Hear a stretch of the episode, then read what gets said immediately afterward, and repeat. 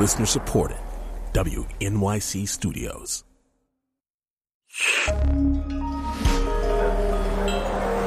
Listener supported. WNYC Studios.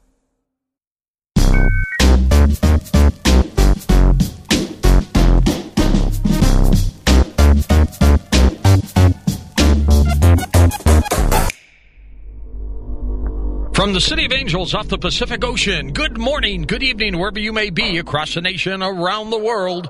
I'm George Noory. Welcome to Coast to Coast AM. Next hour, Biblical Prophecy with Ken. George Noory hosts a late night show called Coast to Coast that you might have already heard of. If not, all you need to know is that people call in to talk about the paranormal. Monsters. The famous ones, like aliens or the devil, and more obscure ones like chupacabras and the shadow people. Noory's heard about most of them. But on November 6th, 2009, people started calling in about a new kind of monster. Have you ever heard of the Slender Man? The Slender Man? Yes. No, I have not. Um, he, he's very thin, and he wears a black suit. He has very long limbs, and his arms stretch. But he looks human. He, he humanoid, I'd say. Is he evil? Uh, I'm not sure. He's known as wanting to kidnap children, and I found this information on the internet. The Slender Man is the internet's monster. Do a Google image search and you'll find the pictures. Legions of them. Children looking at the camera, oblivious to a tall, thin, faceless man in a black suit and tie standing in the back of the frame between the trees. Captions that tell a tragic but vague story. Kids dead or vanished. Buildings burnt to the ground. Um, I heard the caller talk about Slender Man. The Slender Man. Do you know anything about this thing? He's kind of been a big buzz on the internet lately. There's these videos on YouTube. Apparently, he's stalking the the um, director of the video. There's somebody out there that is an immediate threat to both of us. Marble Hornets is a YouTube series now in its fifth year. Probably watching us right now, now that you mention it. It's sort of like a video diary. A college student making a short film starts seeing a Slender Man like figure called the Operator skulking in the background of his shots, and it only gets creepier from there. It has since spawned numerous imitators. What is that? No, right now. What is that? Jump out of the roof. Get down the street. Go. We'll be right behind you. Slenderman also stars in a couple of video games which are so scary that YouTube users delight in filming their own terrified reactions to them. Oh, whoa! Oh my god! What the hell was that? Oh, run, run, run, run, run, run! I don't like it. Get out of here! Get out of here! Ah! Oh! Slenderman is different in every appearance. Sometimes he has tentacles or a maniacal laugh. He can be anywhere between 6 and 15 feet tall. Sometimes his presence is a harbinger of disaster to come, other times he's impaling children on trees and removing people's organs. This kind of versioning naturally happens when the internet collectively invents something. But actually, the Slender Man isn't something the hive mind created. He's one guy's idea. Hi, my name is Eric Knudsen, also known as Victor Surge on the internet, and I'm the creator of Slenderman. Like pretty much every story you hear about someone who's deeply into the macabre, he's about the sweetest person you'll ever meet. I'm a 33 year old male, um, married. I have a 20 month old toddler. Um, I'm actually looking to become a school teacher. In June of 2009, Eric posted the first pictures of Slenderman in a thread called Create Paranormal Images on the website Something Awful. When you created this character, you just figured it was going to be like a laugh between you and something awful and something that didn't sort of get beyond that particular thread.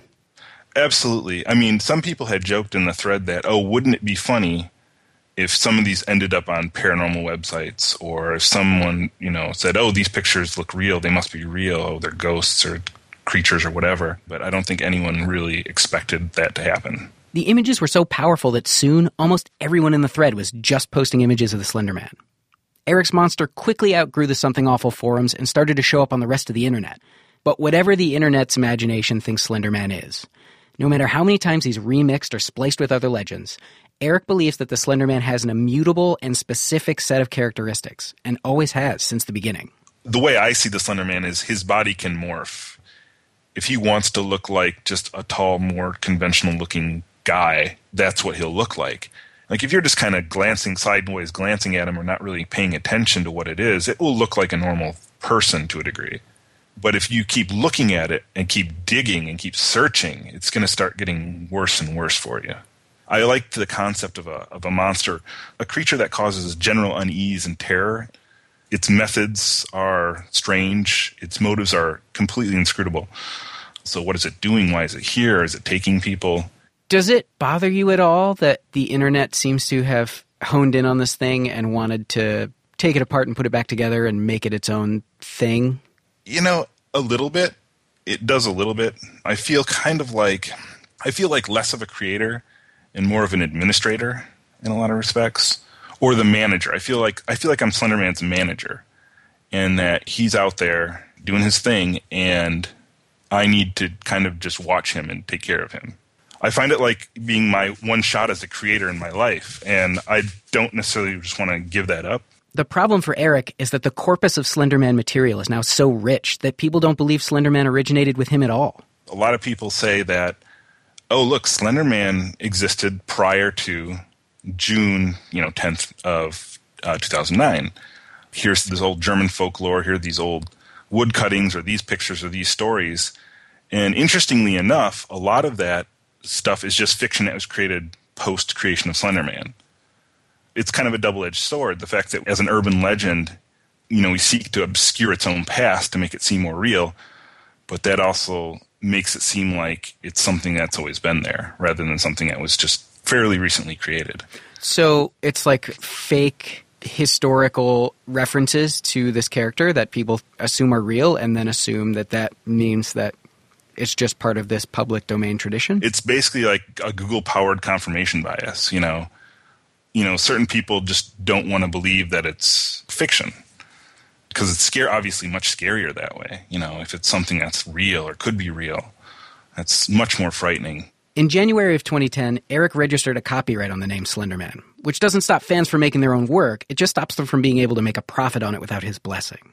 Although Eric's working with a production company to develop a number of different properties based on the character, it's worth saying that talking to him, you really don't get the sense that his desire for control is about money if there's going to be a commercial exploitation of the character, I just don't want to see something that's going to be lame. you know, like a manager who wants their clients to get into the good movies. I just want something amazing to come of it.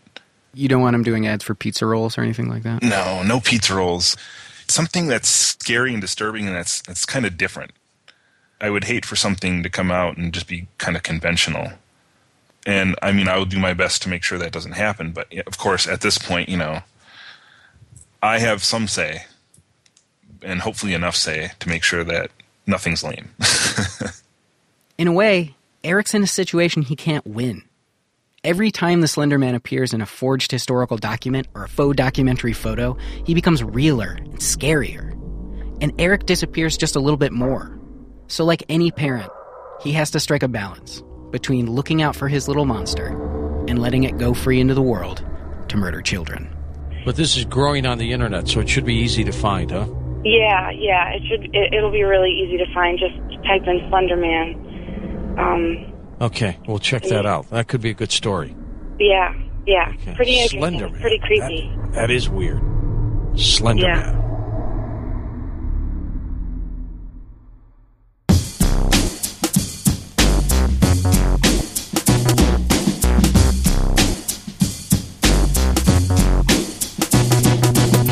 TLDR was produced by Stinky Pete and me, Alex Goldman.